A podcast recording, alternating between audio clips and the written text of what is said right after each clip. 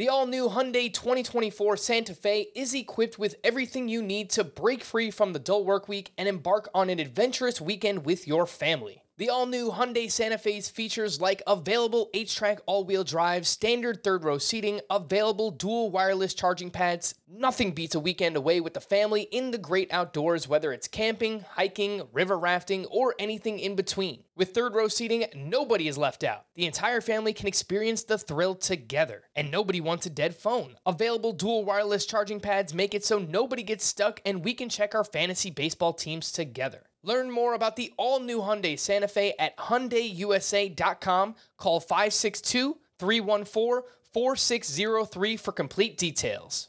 If you've ever been in the market for a new home, you know home shopping can be a lot. There's so much you don't know and so much you need to know. What are the neighborhoods like? What are the schools like? Who is the agent who knows the listing or neighborhood best? And why can't all this information just be in one place? Well, now it is on homes.com. As somebody who's been through this, I can tell you these features are so, so incredibly valuable. They've got comprehensive neighborhood guides and detailed reports about local schools, and their agent directory helps you see the agent's current listings and sales history. The area you live in is just as important as the house itself. You can get to know a neighborhood without ever setting foot in it. Say you're a really active person. You could find out about the nearest parks. Do they have a baseball field? Maybe you want to join a softball league like Chris and I play in. Also, Homes.com collaboration tools makes it easier than ever to share all this information with your family. It's a whole cul-de-sac of home shopping information all at your fingertips. Homes.com. We've done your homework.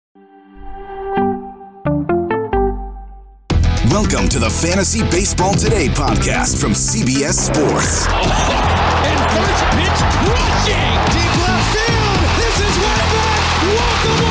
Got a fantasy question? Email fantasybaseball at cbsi.com.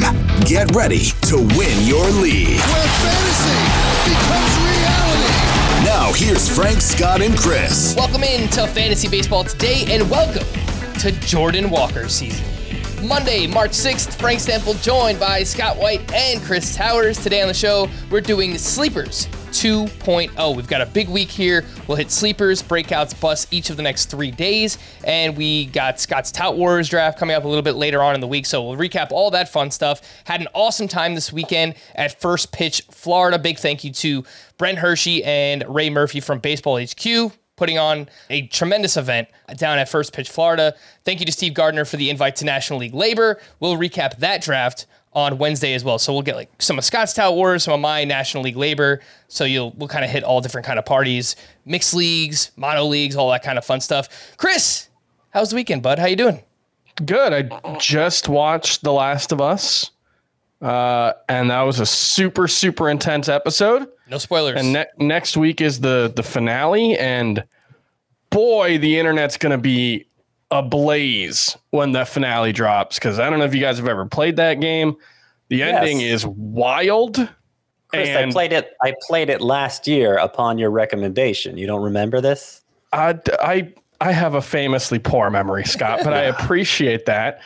And the ending, people are going to have some feelings about the end of this television se- season, and uh, it's going to be really interesting to witness. Chris, is this just one season of the show? Is is that just the end of it, or how how's it? No, gonna they're doing a second season. Oh, okay. They've already confirmed that. Cool. Yeah, I had no idea, so I was I was very interested to know. Uh, anywho, let's get into uh, Jordan Walker and talk about the hype. And I don't want to sure talk. Scott's weekend was fine. yeah, yeah. Scott, how's the weekend? Any partying?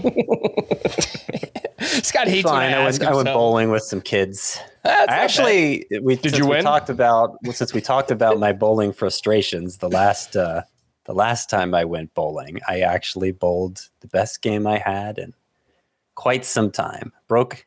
It'd been a long time since I broke 100. I know that's not aiming very high, but I got a I got a 124. All the curve the curve was curving properly i realized i was standing not in the right spot and i needed to stand further left so that it had room to curve more This is this is like when Francisco Liriano had to move all the way to the far end of the mound to, to get Exactly. his slider right. i mean it's it's it's exact it's just like that Gosh, the just as important. the real quote unquote real bowling players out there, bowlers, bowling players, bowlers, uh, Bolsters. bolsters are definitely just laughing at us right now because Scott, I'm in the same range as you. Like if I bowl over 100, I feel great about it, and you know that's in the grand scheme of things. I guess that's not really that great. Anywho, let's talk about somebody who is great or potentially great.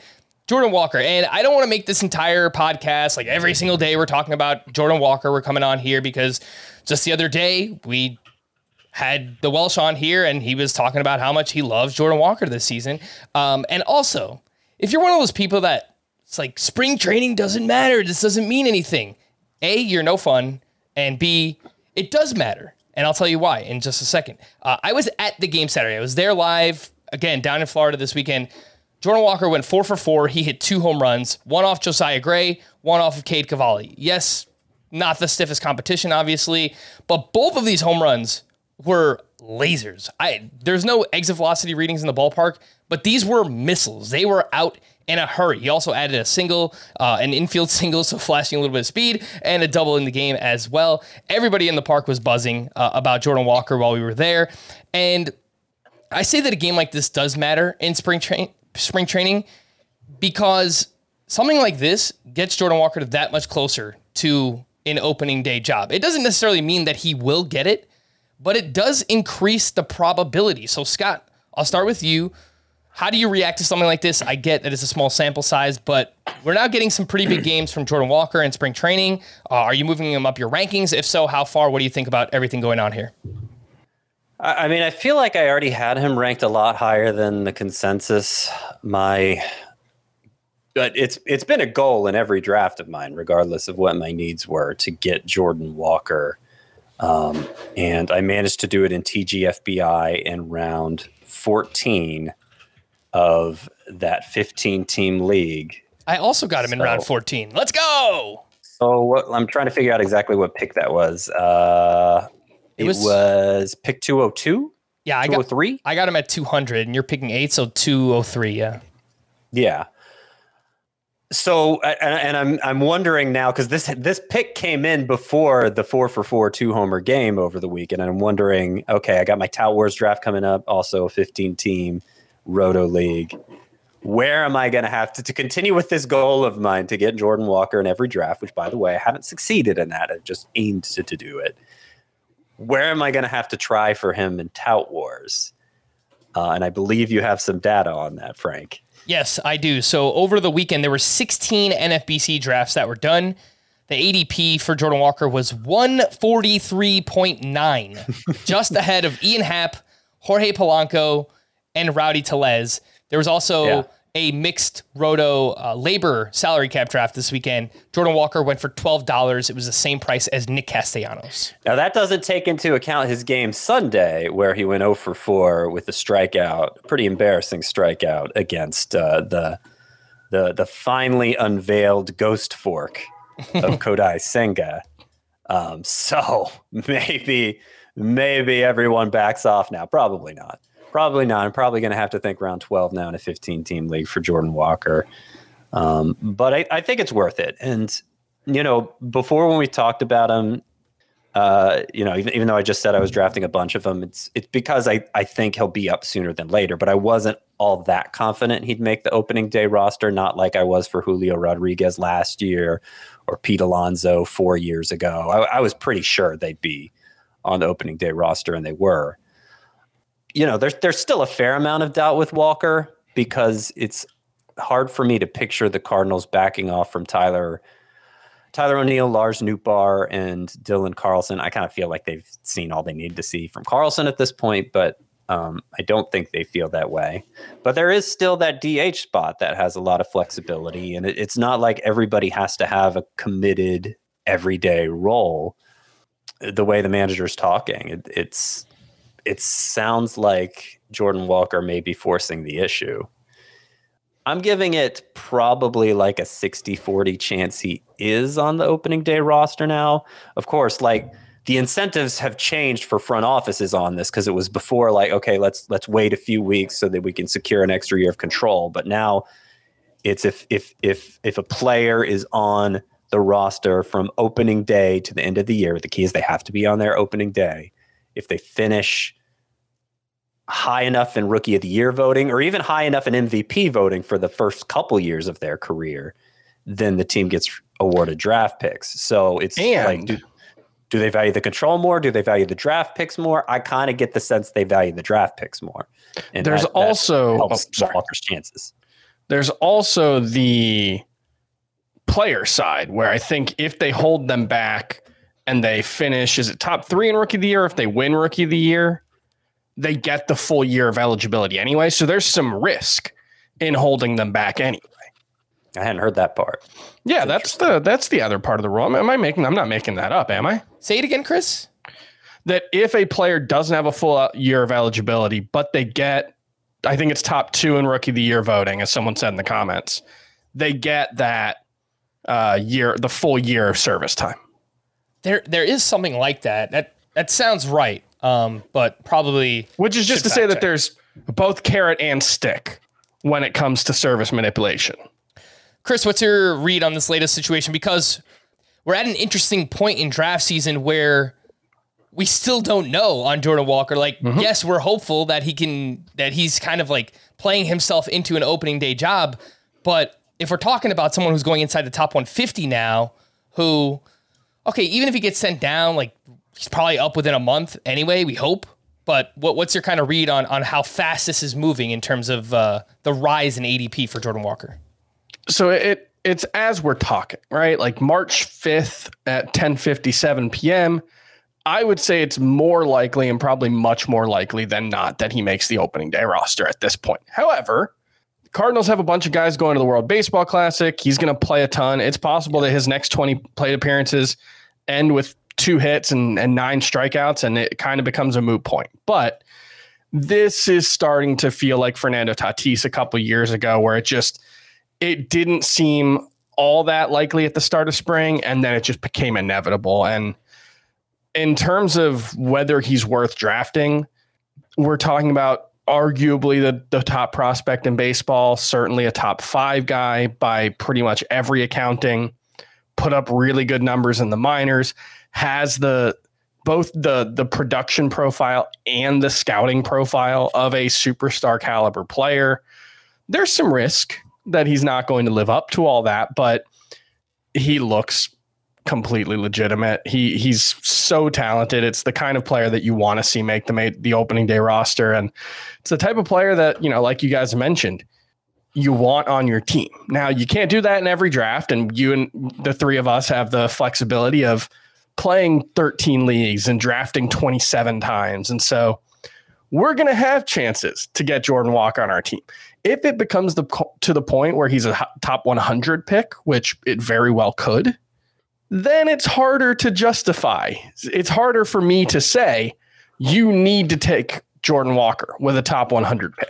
If that's what it ends up costing by the end of spring and you only play in one league, this is definitely one of those like if you play in multiple leagues, make sure you get some Jordan Walker. But like Well, I'm going to have a hard time saying like, yeah, you should pass up Xander Bogaerts to take Jordan Walker. You know, like that that's tough to do. yeah. Well, yeah, if it gets that high, but you, Jordan, what what's Xander Bogaerts' ADP? It's pretty well inside the top 100, right? Uh, it's- 86.6. It's more like Rhys Hoskins versus Jordan Walker. Sure.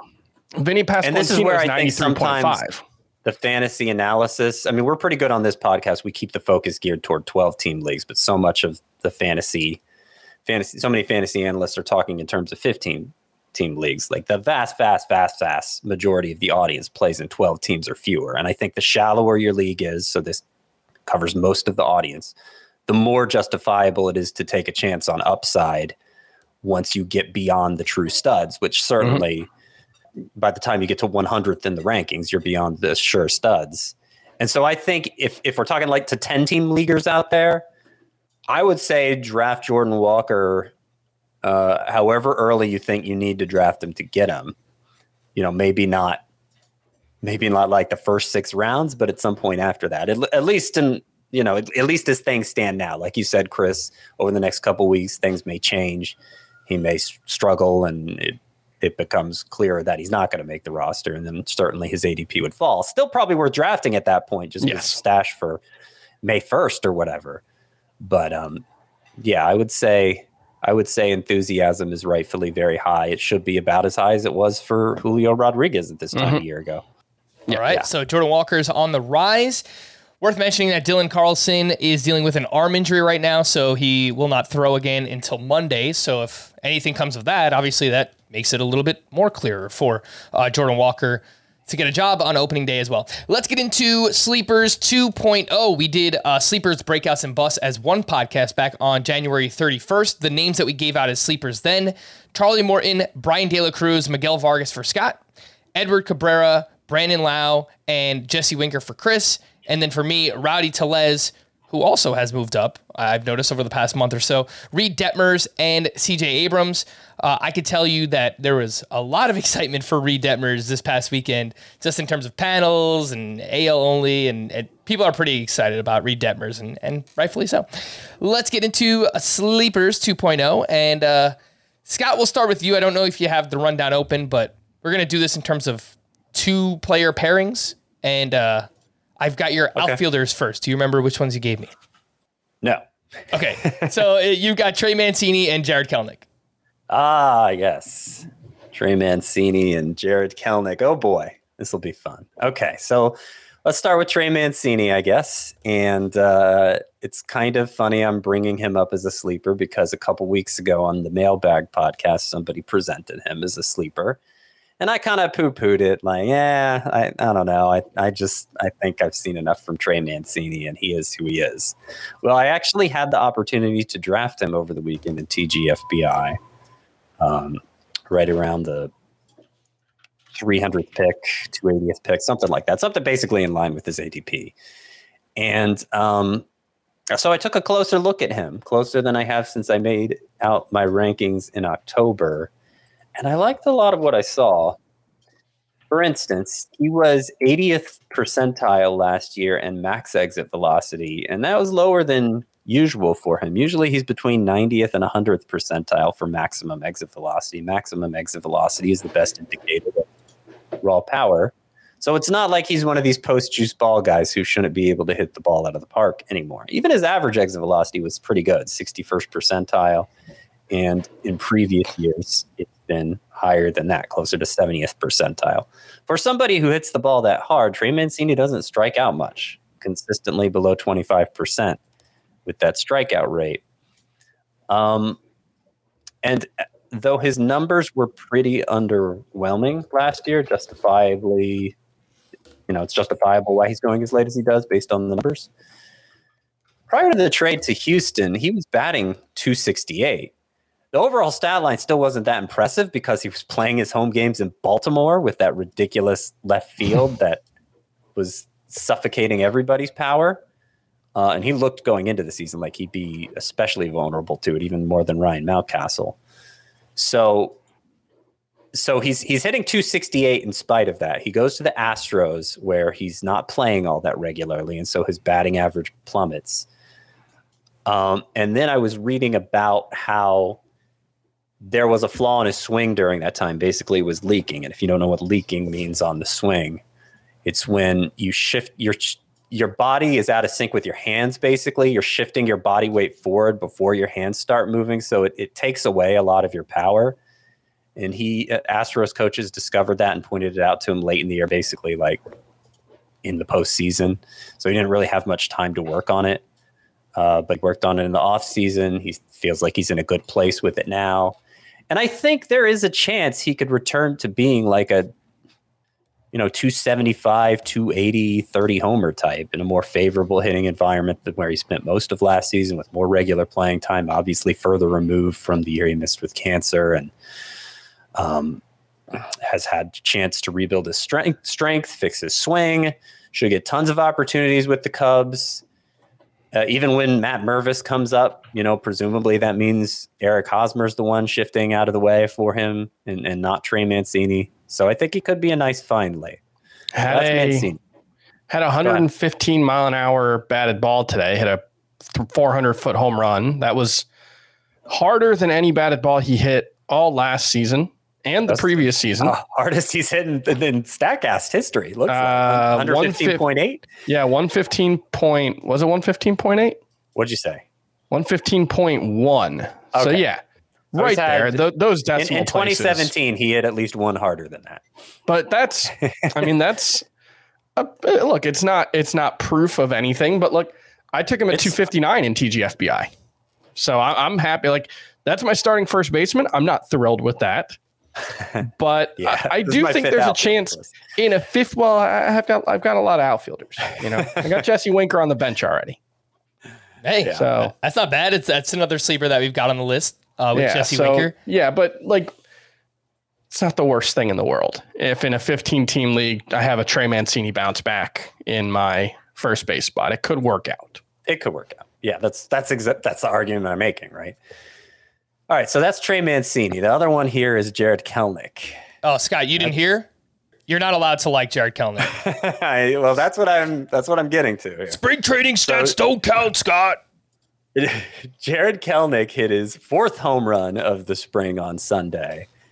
Uh, another just monster shot. I didn't get a, a, I didn't see a distance for it, but went over the very tall batter's eye. That's in a lot of those parks in, in Arizona, in center field, center field. Uh, just clobbered. All of them have been clobbered. The exit velocity readings on these have been comparable to only like the hardest hitters in all of baseball, Aaron Judge and and uh, Yordan Alvarez. Like he had uh, the game where he hit two home runs earlier this spring. He had three batted balls of a certain exit velocity or higher. That was only five players in all of baseball accomplished last year. So like he he has the upside clearly, but t- I tweeted out during that two homer game I was just referencing.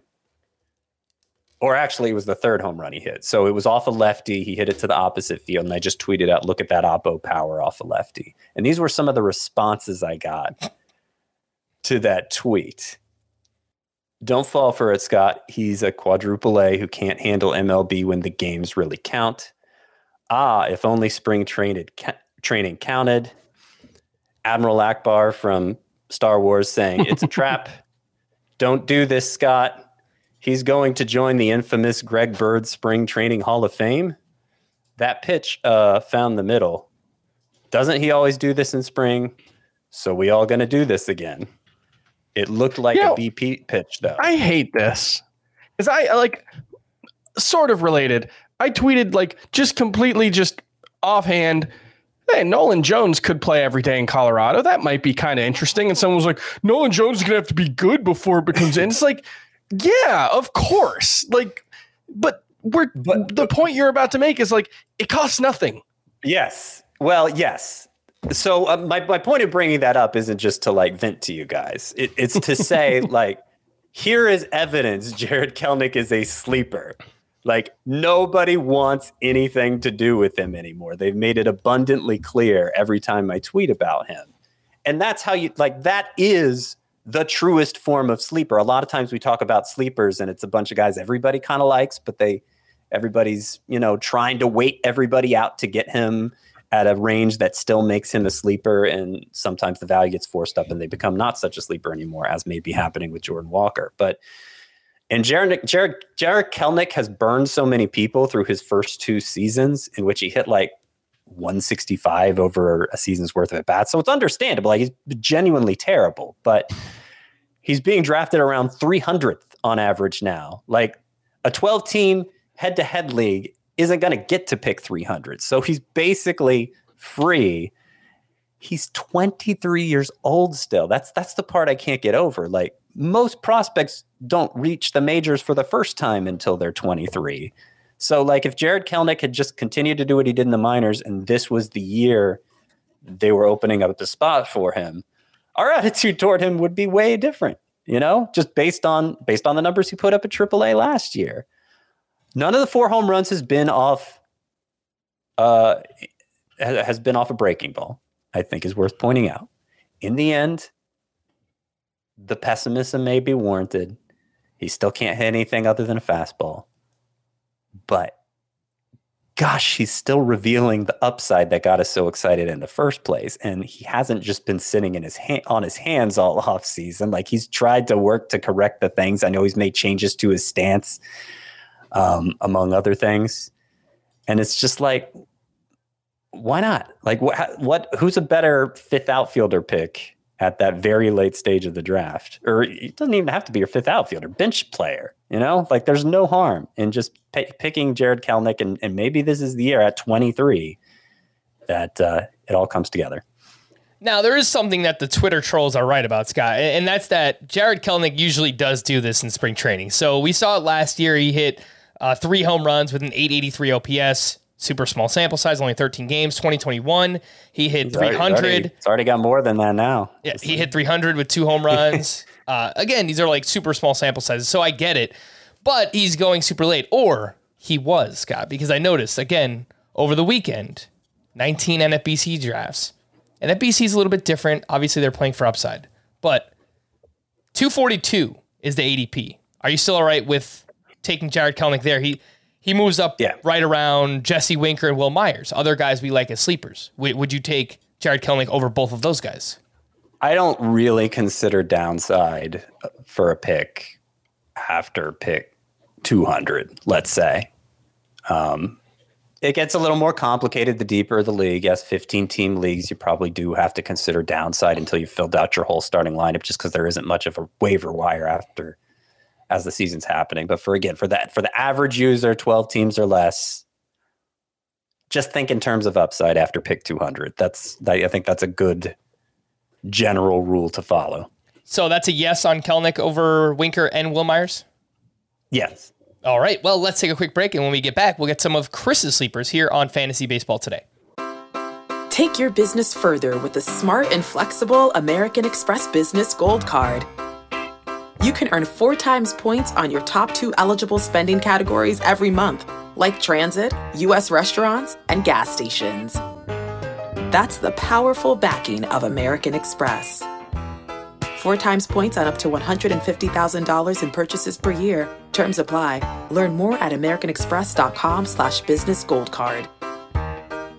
Passion, drive, and patience. The formula for winning championships is also what keeps your ride or die alive. eBay Motors has everything you need to maintain your vehicle and level it up to peak performance. Superchargers, roof racks, exhaust kits, LED headlights, and more. Whether you're into speed, power, or style, eBay Motors has you covered. With over 122 million parts for your number one ride or die, you'll always find exactly what you're looking for. And with eBay Guaranteed Fit, your part is guaranteed to fit your ride every time or your money back. Because with eBay Motors, you're burning rubber, not cash. With all the parts you need at the prices you want, it's easy to make your car the MVP and bring home huge wins. Keep your ride or die alive at ebaymotors.com. Eligible items only, exclusions apply.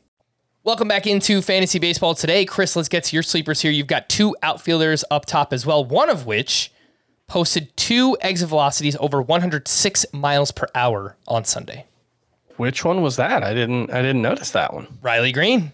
I love Riley Greene. He had a home run on Saturday, I believe, as well, uh, to the opposite field. And yeah, Riley Greene's another one. I, look, I love a post hype sleeper, and Riley Greene. One was better than you think. He hit 253 with a 682 OPS. That's bad. However, within the context of the 2022 landscape, playing at Comerica Park, that was basically a league average hitter. Now, hey, league average, that's not great. He only stole one base on five attempts, only had five home runs in 93 games. None of that is very good. However, this was a guy who we were talking about, maybe not the same way we're talking about uh, Jordan Walker right now, maybe not the same way we were talking about Julio Rodriguez last year, but like he was a top five consensus prospect, a top five or top top 10 consensus prospect, top five in some spots. Uh, he has performed very well at the high minors 890 OPS at AAA, 905 OPS at AA. He's got power, he's got speed. I think Riley Greene, like, he struck out a little bit too much as a rookie, and, and that's a problem. But when you actually like dig into the underlying plate discipline numbers, he didn't really have a ton of swing and miss in his game, and he didn't swing at pitches out of the strike zone all that much.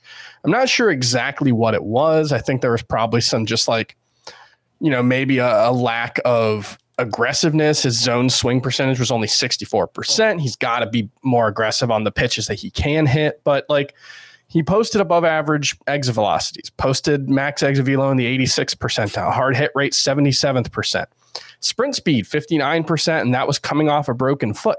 Because, oh, yeah, he broke his foot in spring training last year and missed the first like two months of the season. That's a really tough thing for a 21 year old player to do during his major league debut is to try to come back from that and hit the ground running. So I just think he's an incredibly talented player. He's still a guy who I think we should be very excited about. And and Riley Greene tends to go outside of the top 175. His ADP at NFC overall is 197.8. I'm not sure what it is lately, but I haven't really seen it get pushed up too much. And I'm ending up drafting him pretty much every draft that I'm doing. So I've got him as a top 150 player. I'm very excited to have Riley Greene on my teams. And uh, he's going to have a better home park because Comerica moved yep. the fences in in center field, so it yeah, won't I, be I, quite as cavernous. I think they changed. They made those changes specifically with him in mind too, because he so he had only only hit five home runs last year, um, and and somebody did the research and found he would have hit three more with these changes, so it would have been eight instead of five, which in less than 400 at bats is a pretty significant difference. His expected home runs by ballpark last year lower at Detroit than any other venue. Some of several of them he would have had double digit home runs as opposed to the five he actually mm-hmm. hit. And, and, this is with a horrible launch angle, like way too many balls on the ground. Yeah. Um, there have he didn't go into a lot of detail, but I saw one piece this spring about how um, he is conscious of that and wants to elevate the ball more. Yep. Again, it wasn't not a lot of concrete detail. Maybe he won't actually, but it, it, at least we know it's on his mind and that it's something that he sees the benefit in. So yeah, I I uh, I can get feel I, I can get enthusiastic about Riley Greene too. I guess is what I'm saying. And his ground ball rate, while it was bad last year, 56% in the majors, it wasn't really a big issue. If you look mm-hmm. from 2021 and earlier, 47.6%, 43%, 43.8, 45. Those were his previous four stops in the minors before that. So I, am perfectly thinking, fine. I'm thinking he could get uh, Riley Greene could get that launch angle up. Chris, who would you rather have? Because I, I, think this is a decision you likely have to make as probably your 4th mm-hmm. outfielder in a lot of drafts. Riley Greene or Lars Nootbaar? Uh, well, in TGFBI, I just went with both. Um, so you can get around that. But yeah, I think I still have Riley Greene ranked higher. Nootbaar is someone that I have moved up quite a bit since the start of the spring, not because of anything he's done in the spring necessarily, but just a desire to have more Lars Nootbaar in my life. I do have Riley Greene a couple of spots ahead in my outfield rankings. It's 35 versus 37. Jordan Walker over both. Because I had the decision Nootbaar versus Walker and fortunately, somebody made it for me in TGFBI. It took it is so I went Walker, but now I think I just would have taken Walker anyway because I I would I, I would take Walker over both. I would probably go with Walker over both. However, yeah, it's partially because you have to. Right. It's it's the kind of thing where if you want Jordan Walker, you can't like wait until Riley Greene's off the board and say, okay, now's my chance. Like, or, or Lars Nootbaar's off the board because those guys are going to go are you willing after to him. Miss out on, uh, on uh, I guess, in order to have Walker. I I think Jordan Walker probably has more upside. Yeah, although that's sort of just doing the mystery box thing. Jordan Walker has not played and struggled in the majors, which we should be honest and acknowledge that the likeliest outcome for Jordan Walker is that he struggles a little bit as a rookie. Hitting in the majors yes. is really, really difficult. And like, it's possible he comes up in April, the ball's dead and it doesn't fly out like it did last year. He gets frustrated. He starts making change. Like, there's a lot that can go wrong. We've not seen mm-hmm. this guy at the major league level. You're talking about upside, and that's the reason you take him. I would take him over Riley Greene and, and Lars Nootbaar, although I do not have it ranked that way yet. All right, Chris, who's the other sleeper outfielder you have? Uh, we've talked about him a lot. He was one of Scott's sleepers. The first time we did this, Bryan De La Cruz uh, from the Marlins. You know, I'm a big homer, always touting the Marlins offense. You know how much I love that. Uh, no, he looks like a legitimately very, very skilled player. Um, he's a StatCast darling. 82nd uh, percentile average exit velocity, 90th percentile expected WOBA, which That's actually even more impressive than it sounds because he does not walk ever. And so that is just the bat carrying the expected Woba there. And Yeah. 96 percentile expected batting average, 94th percentile expected slugging percentage. Yeah, It's better re- better than Rafael Devers in both of those categories. I'm not sure I expect him to be one of the 20 best hitters in baseball. Yeah. Let me rephrase that. I do not expect Bryan De La Cruz to be one of the 20 best hitters in baseball. You can fake those kind of numbers over a small sample size, and it's very, very heavily weighted towards one really, really great stretch at the end of the season. September, even with rosters not expanding as much as they did in the past, still, I'm a little skeptical of late season breakouts. Bryan De La Cruz costs like a 220th overall pick, I believe, still. Uh, yeah, 220, 236.8 in NFC drafts. So this is not a sleeper in the traditional sense that nobody's talking about him because a lot of people like him. Well, I, I, it, it's interesting. I'm, if you don't mind me changing gears here a little Go bit. for it. Like uh, of the all the players we're talking about now, De La Cruz might be one whose ADP isn't going up because Yes. of, and I've kind of cooled on drafting him myself because folks on the Marlins beat were saying, "Oh, it seems like the Marlins are leaning toward giving that left field job to Jesus Sanchez instead." I don't know how right they are. I hope they're wrong. I think Bryan De La Cruz deserves it a lot more, but it does give me some pause Sure. when you know I'm, I'm I'm weighing my options at that point in the draft, and uh, I I think early in draft season he and Lars Nootbaar were getting taken a lot closer, and now there's Yeah. a big gap between the two of them. Although, like, there is a a bit of a diminishing returns on the Lars Nootbaar and Jordan Walker excitement. You know, like they can both play, but there is a, a little bit of a there's a chance that they take away from one another in some way, or Yeah. more specifically, Jordan Walker takes away from Lars Nootbaar. I think would be the more likely outcome.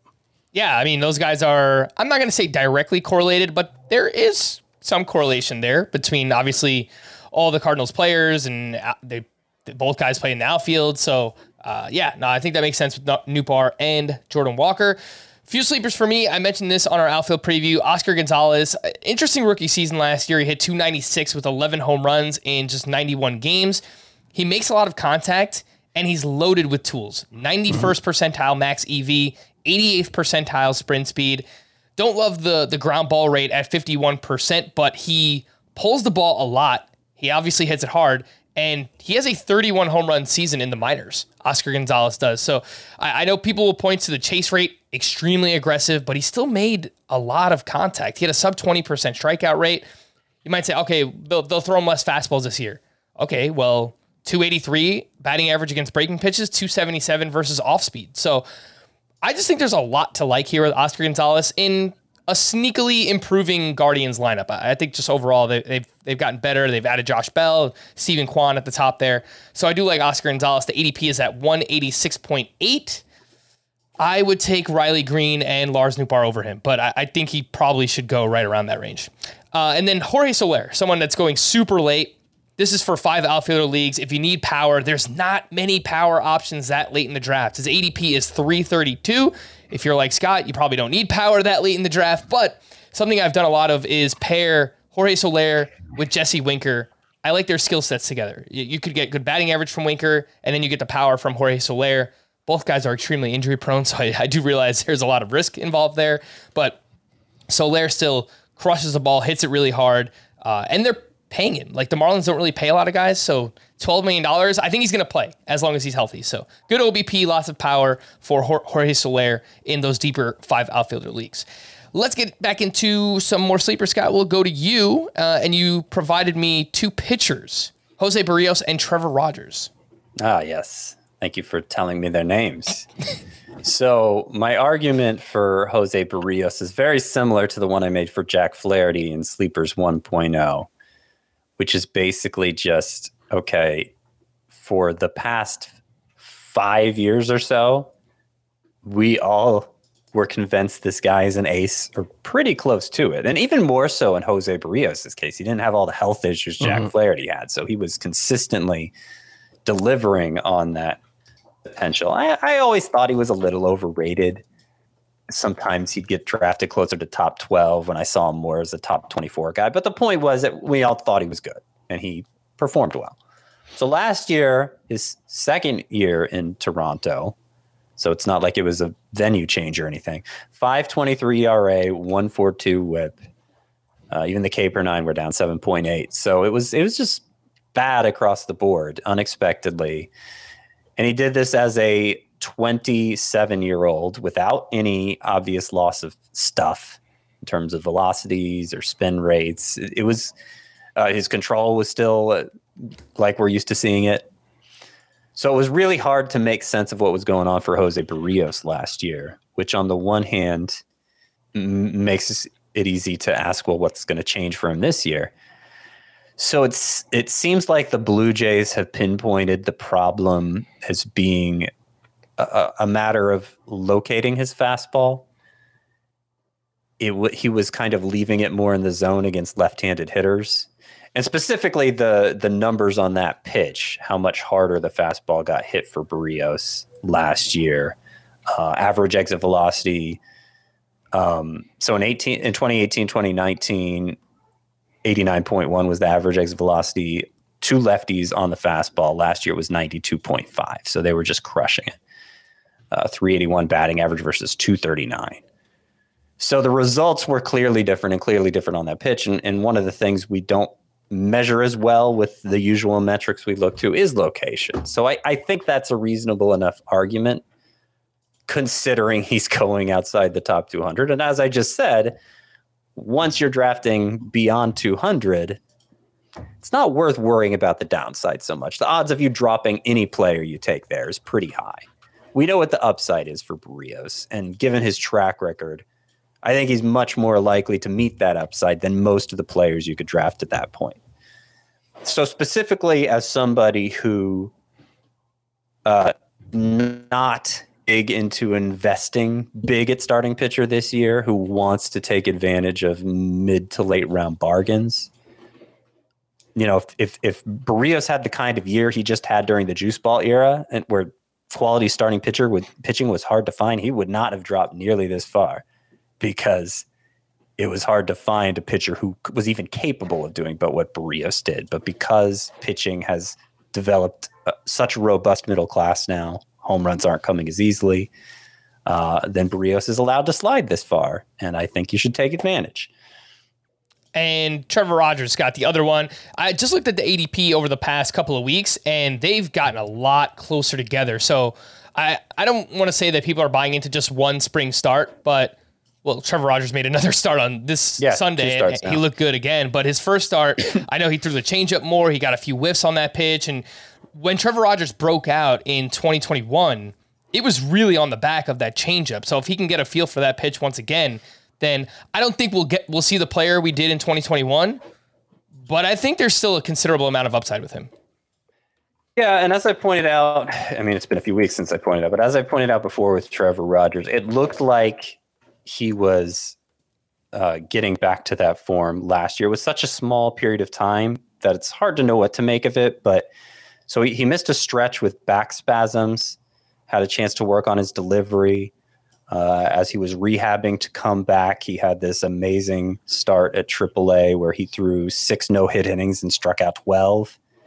Then he comes back, Trevor Rogers, in his first three starts back from the IL, from that great rehab start 295 ERA, 0.93 whip, 10.8 K per nine. His swinging strike rate was 13.1% as, paired, as opposed to 10.7% before the injury. So it seemed like he may have figured something out right then. Next start doesn't go well. He leaves with an injury. He's gone for a long time again. So we, we don't know where it would have ultimately ended up for Trevor Rogers. But I, I was, at the time it was happening, I was suddenly all the way back on board Trevor Rogers, uh, writing about him in the waiver wire column after every start. And uh, to see him back this spring and, and having immediate success only bolsters my enthusiasm for him, as it seems to be other people's as well. But again, I, he's still being drafted in a range, even if you just look at the most recent ADP data, where uh, I, I think there's a clear case for Trevor Rogers being a sleeper. Remember, some people were liked him as much as like Alek Manoah and Shane McClanahan last year. That's the sort of range Trevor Rogers was being drafted in. So uh, don't sleep on the upside. Who would you rather have, Scott Berrios or Trevor Rogers? Berrios. All right. Back to Chris. You also have two pitchers going outside of the top. I believe they're both outside the top 200.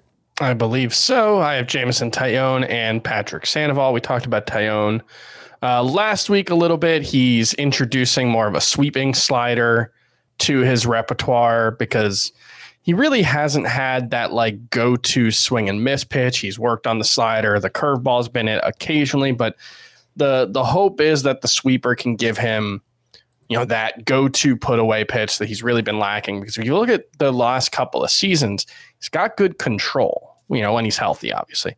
He's got good control. He gets pretty good results on balls in play. 360 expected woba on contact for his career. 368 is the league average over that stretch. So better results on balls in play than league average. The problem is 21% strikeout rate last season, 19% in 2019. He's typically hovered right around or a little below average in strikeout rate. It's hard to be a really good pitcher if you do that. If he can just be a slightly above average strikeout rate guy, I think there's some room for Jameson Taillon to take a step forward. I'm like he, he basically costs nothing. I mean, if we're if we're comparing him, yeah, 247.2 is his ADP. Love taking a flyer on it. I don't think there's like a ace outcome here for him, but the the good Marcus Stroman seasons, maybe, maybe like a Chris Bassitt like outcome. I think that's within the realm of possibility for uh, Jameson Taillon. Patrick Sandoval, much more interesting pitcher. I think a much higher ceiling there. It's it's a fascinating commentary on this state of fantasy baseball that a 26 year old pitcher who just come coming off a 291 ERA uh, is outside the top 200. But one, pitching's easy to find, and two, we can look at what he did last season and know, okay, he was probably more like a high threes, low fours ERA guy. He wasn't actually all that useful for fantasy. I still think Patrick Sandoval's got a world of talent. He's got that changeup that is one of the best swing and miss pitches in baseball. Uh, the slider took a step forward last season because the changeup wasn't working as well for him. He actually started throwing it a lot more overall, went from 17% usage in 2021 to 29% last season, but specifically, he threw the, the slider in 2021 about as often against righties and lefties Last year, he actually threw it almost tw- uh, more than twice as often against right-handed batters than left-handed batters. He is a left-handed pitcher, so that shows the confidence that he had in this pitch to throw, you know, the the slider, which is usually the one you take advantage of your platoon matchup with. But he was throwing against lefties and righties, getting very good results 34% whiff rate, 261 expected Woba allowed. The changeup was still excellent despite some struggles with it last year. I think if he can put it all together, there is just so much upside with Patrick Sandoval in a way that's not being factored into his draft cost because he's typically been also very good on the balls in play as well. So if we see that strikeout rate start to get back up to where it was in 2021, and he has to go uh, go to put away pitches, I think Patrick Sandoval could finally put it together this year.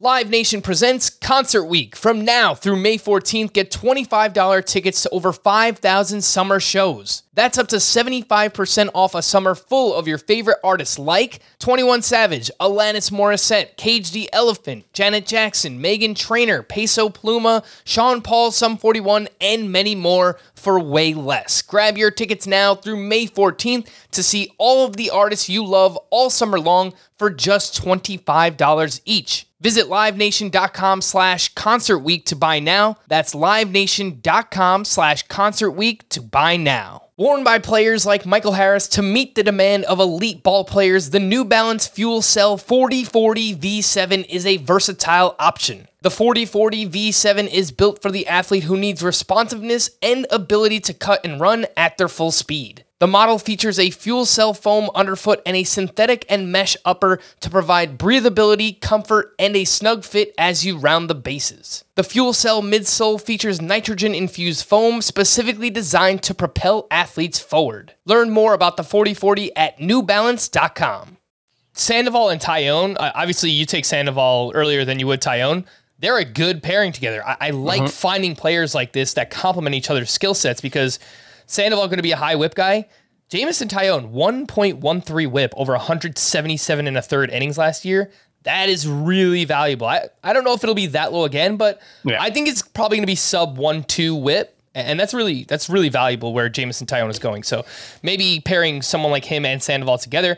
I'll give you another whip pitcher who's pretty good, and he's also going very late. It's Ross Stripling. He has an ADP of 271 last year, a 102 whip, 301 ERA for Ross Stripling throw your best pitch more. That's exactly what he did. Stripling threw his changeup a career high 27% of the time, nearly double as how often he used it in 2021.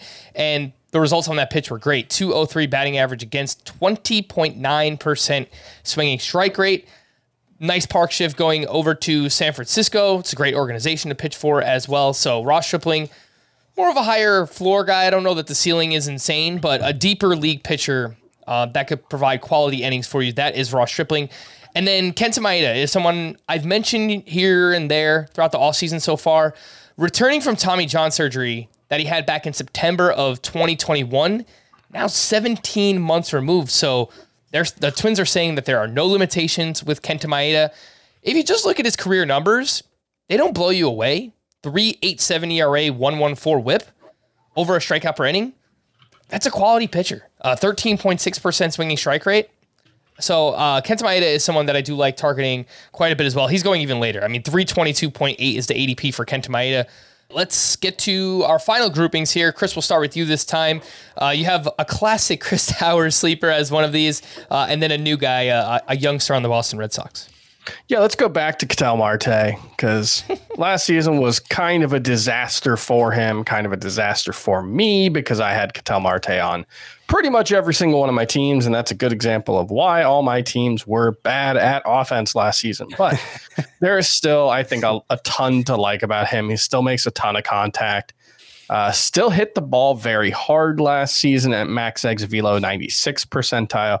Average X velo only 72nd, hard hit rate only 61st. So wasn't quite as consistent as he had been in previous seasons, but I still think the hit tool here is very, very good. I still think there's some pop, probably not 30 homer power in this environment, but I still think he can be someone who hits 20 home runs, gives you a very good batting average, and is he outside the top 200 right now? No, He's he's cl- he's close, close to barely it, though. inside. Yeah, It's- one ninety seven point eight. Like it, at a second base position that's really not very strong. I really like Jorge Polanco. I'll take him ahead of Ketel Marte. But if I don't get him, Ketel Marte is a very, very good, you know, fallback to the fallback. I think there's two clear players that people just have fatigue on. They're done. Too many mm-hmm. injuries. Ketel Marte and Anthony Rendon. People are just out. They're going close to 200, and I understand why. But I mean, based on what they either what they've shown in the past or just the team context with Rendon, I mean, hitting in the middle of that Angels lineup. Yeah, wh- like why not going outside the top 175 in, in ADP right now? Ketel Marte is the one that's the hardest for me to understand because uh, so uh, okay, so last year happened. A lot of the underlying metrics were still great, as Chris pointed out. The Statcast page still looked pretty awesome for Ketel Forty two Marte. doubles still last. But season. let's leave last year out of it. Two of the three years prior to last year, Ketel Marte hit no worse than 318 with no worse than a 909 OPS at second base. In my initial rankings, I had him more like 150th, and I thought maybe I was fading him too hard. And then when the ADP data started coming out, and it's like, like really, you're going to give me Ketel Marte for a late round pick? Okay. Mhm. Like I, I know I have this plan where it's like, you know, I want an outfielder in round one, a third baseman in round two, second baseman in round three. The least important of those is the second baseman in round three because of guys like Ketel Marte who Yeah. are lasting so late in drafts. And the other one, Chris, here is a it's Triston Casas. Well, what do you got on Triston Triston? Casas, uh, one of the he's probably one of the top 25 prospects right now. He got up to the majors last season. Didn't exactly tear the cover off the ball, hit uh, 197, but did have a 76, 766 OPS, walked a ton, hit five homers in 27 games. The power is the calling card here, and that's going to be what carries him. Although I think the the plate discipline can be pretty good too. It's just a bet on youth. It's a bet on a talented young player. It's a bet on a talented young player who should have a very good carrying tool in the power. Um, and he's another guy who goes 229.2 is his NFC ADP overall. I would prefer to fill first base before that. Like I said, I did tra- take Trey Mancini in my TGFBI. Triston Casas was definitely part of my plan. If I had been able to get him, I would have been happy with him. I'm not thrilled to get him as my starting first baseman, but in a 15 team league, I think he very well could be a more than passable option there. I don't mind it, honestly. 15 team leagues, um, you know, first base, I've talked about, it's one of the few position that affords you a chance to wait.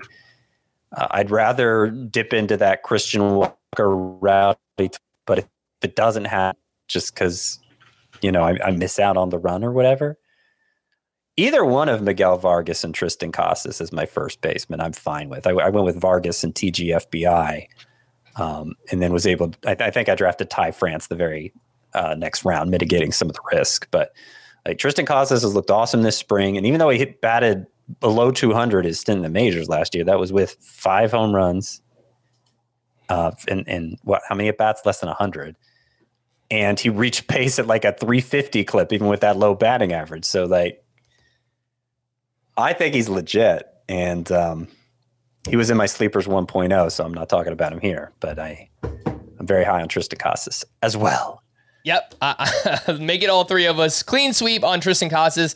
Five home runs last year, three of them to the opposite field. One of those coming off of Gerrit Cole. So he's got all fields power approach. He can spray the ball to the green monster over the green monster if he wants to. I think there's a lot to like with Triston Casas. I want to leave every single draft that I do with at least one of these fun prospects. Guy, I feel like you're willing to take multiple of these guys, which if they're bench bats, I don't I don't mind that. I don't I don't know if I want multiple prospects actually in my starting lineup, but Casas, Tovar, it was Jordan Walker, but now he's on the rise. Um, in, a 15 team league, it's hard for me not to have multiple in the lineup. Yeah. I kind of can't get enough of them because yeah. it's just, you go so deep into the player pool. i would rather take the upside. Yeah, Miguel Vargas is one of those as well. Uh, I just yep. mentioned Scott, another one of your sleepers here, but you've got two middle infield prospects in Ezequiel's Tovar and Oswald Peraza. Well, and, and just as I was saying for Triston Casas and Miguel Vargas, the other position where uh, you could afford to wait a little is shortstop. Not as much. There's a pretty steep drop off that happens a little earlier in the draft, especially if you're talking something deeper like a 15 teamer. Um, but then even if you miss out, even like okay, you you got a little too lax and the drop off happens, you don't have your shortstop yet. Or if you're looking to fill the middle infield, middle infield spotlight, I think uh, Ezequiel Tovar and Oswald Peraza are two great options. They both showed plenty of power and speed in the minors. Um, and and specifically in Ezequiel Tovar's case, because there's no competition for him as the Rockies shortstop. The Rockies aren't going to mess this one up. I promise. They don't have anyone else to play shortstop. They've made it clear Tovar's their guy there. They're not going to mess it up. They even lost Brendan Rodgers. There's there's nobody else. I, I share in the enthusiasm for Vaughn Grissom taking over at short, shortstop for the Braves, but I feel like the enthusiasm should be even higher for Tovar because they profile very similarly offensively one for sure has the shortstop job for his team, and it's Tovar. And he's playing half his games at Coors Field, which means uh, he's you know, uh, uh, all the offensive production is probably a safer bet, but especially the batting average. Um, and that's, you know, I'm not sure how much help he needs there anyway, because he hit 319 between double and triple A last year, 927 OPS, 14 homers, 17 steals, and 71 games. So Tovar He's going around 250th. And I don't I really don't understand it. I always get caught waiting too long, and I don't think I've drafted him in a league that counts yet. But that's dumb of me because I, I think uh, I think my expectations versus where he's going, there isn't a much bigger discrepancy than for Ezequiel Tovar. Yeah, he's my utility in uh, TGFBI. Yeah, Oswald Peraza. I mean, part of the reason I guess maybe I miss out on Tovar is because Peraza goes even later, around 300. You look at the numbers this guy put up in the minors last year. He hit 297 with 18 homers and 38 steals. That was in only 115 games. And that was after a horrible start to the season. Both him and Anthony Volpe, it was I guess it was really cold where they're playing their minor league games because their Aprils were disastrous. And then they caught fire. Um, Peraza even more so. I will say that if you look at like the the scouting tools in the case of Tovar and Peraza, you know, the the the 20 to 80 grades for contact hitting and power hitting, it's lower than the minor league numbers would suggest. So, you know, that's something to keep in mind. I, I don't think it's so much of an issue for Tovar because he's at Coors Field and there's no competition. Peraza, because there's Anthony Volpe, who's also making a push to make the roster at some point. It gives him a little less job security. Also, there's Isiah Kiner-Falefa there. Um, but I do think I do think Oswald Peraza's contact skills are really good. I do think he's going to run a ton. And if there's even 15 homer power, and it may be more, but if there's even 15 homer power, he's going to be a great pick for you uh, as a middle infielder. Can I do a quick public service announcement? Yes, please. Sure. Do not make the mistake I did Uh oh. in my Tout Wars draft where I used, I think, the last pick on Oswaldo Cabrera of the Yankees because they are back. I think they were back to back in the, Yes. the draft room. They have the same name, and I was just like, oh, oh God, I'll take him. And uh, yeah, that that was uh, it's unnecessarily confusing that they have two guys with very similar. I mean, the same first name, kind of. Almost. Yeah, Oswaldo Cabrera versus Oswald Yeah, that, that was very. But I, they're like- both- I looked They at it both at have the similar minor league numbers. They both Yeah. have power and speed. I, oh, I- actually kind of like Cabrera too as an even Yeah. deeper sleeper. Yeah, he just doesn't have as, as close to a secure. But like that was one that I just I got to the end of the draft and I was like, wait, what happened? so that that just be careful in your Yes. draft rooms. Yeah, I actually. also, you know, make sure you're drafting the right Luis Garcia. Oh gosh. Yeah, I mean, There are three out there. I, I thought Depends it feels like it feels like there's eight of them. Gosh, I mean, there's so many Luis Garcias.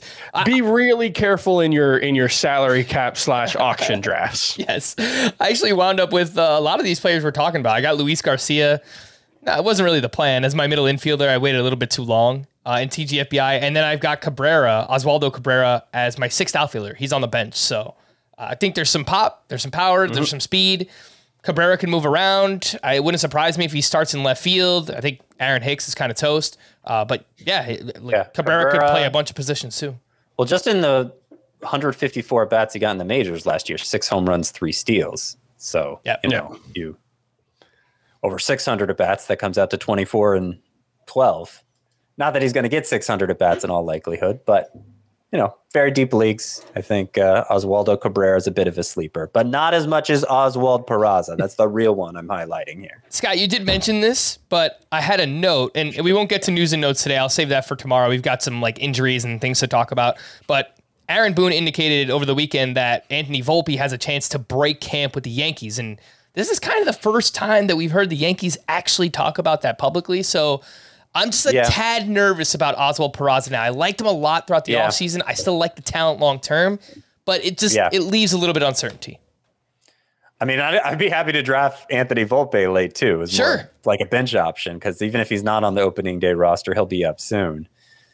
Uh, I think in the long run, it's going to be Oswald Peraza playing shortstop, Anthony Volpe playing third, obviously Gleyber Torres at second. And so it's just going to take the Yankees being willing to turn the page on Josh Donaldson for us to see Volpe. Get him out of here. I've got two more sleepers. They're both pitchers and they're both going outside the top 300. Brandon Pfaadt of the Arizona Diamondbacks. He's a pitching prospect, and that's spelled B F A A D T. It's a very You said B, it's P.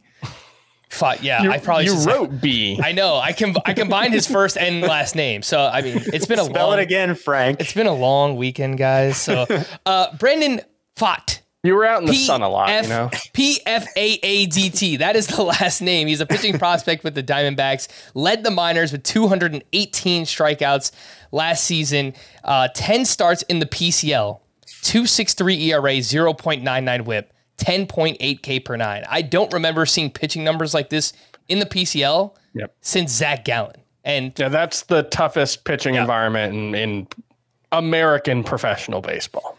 Pfaadt has looked really dominant so far this spring as well. He had a start over the weekend, three shutout, one hit, one walk, four strikeouts. Again, don't want to put too much stock into it, but this is a prospect fighting for a job, and he's dominating. He's looking really good doing it too. So I still like Drey Jameson, but I think I love Brandon Pfaadt. I, I think he's a more complete pitcher. I think there's more talent there. I think there's more upside. And Scott, you'll like this 29 starts last year for Pfaadt. He went six plus innings in 17 of those as a minor league pitcher. You don't see that ever. Like it's he's uh-huh. he's different. He Brandon Pfaadt is different. I think he could get like 150, 160 innings in the majors this season with the Arizona Diamondbacks, even if he isn't in the opening day rotation. So I'm fine stashing him. And Scott, you're you're if you're trying to talk, you've been muted for a while. So I'm running into an issue where I can only draft so many guys who aren't even projected for roster spots, right? like I can only have so many of those guys on my bench, Yeah. particu- particularly if it's a, a NFBC league where you don't have IL spots. Um, so that's why that's that's like the only reason I take Drey Jameson. Like I, I think Drey Jameson's going to get the spot to open the year for the diamond. I agree. Sooner or later, Zach Davies or somebody's going to implode, and Pfaadt's going to be up, and it's going to be a thing of beauty. is Zach Davies in the rotation? Because I think they're considering him for the bullpen as of now. I could have that wrong. I hadn't seen that. I mean, if uh, that's true, then maybe there is room for more than just. It is Jameson. a, you know, it's one of those life finds a way type things. Like Zach Davies probably not going to have a job for too long, which is not great news for my Scott White Dynasty League team because I'm pretty sure I have Zach Davies in the rotation. but you know, Yes. 24 team league. We all make con- concessions in that one. Nick Martinez is the last name I want to mention here. Last season, 3.47 ERA, 1.29 whip. The whip is high. There's too many walks here, but a good amount of whiffs. 11.9% swinging strike rate. Has a deep pitching arsenal. Five pitches that he threw 14% or more of the time last year. Nick Martinez's curveball and changeup each had a whiff rate over 30%. The Padres are kind of relying on him too. The back end of this rotation is, is very shaky. Uh, he's looked good so far in the spring. Should get a bunch of run support. He pitches for a great team in the Padres, and he's SPARP eligible on CBS. I mean, I feel like this has kind of flown under the radar here, but not a, great SPARP year. We've got Strider, we've got Hunter Brown. After that, I'm pretty interested in Nick Martinez. So I, think that he is a name. He's going well outside the top 300. You can get him with your last pick in, in a head-to-head points league. We are going to wrap there. A bunch of sleepers. We'll have breakouts tomorrow. And again, we'll get to the news from over the weekend. For Scott and Chris, I am Frank. Thank you all for listening and watching Fantasy Baseball today. We'll be back again tomorrow. Bye bye.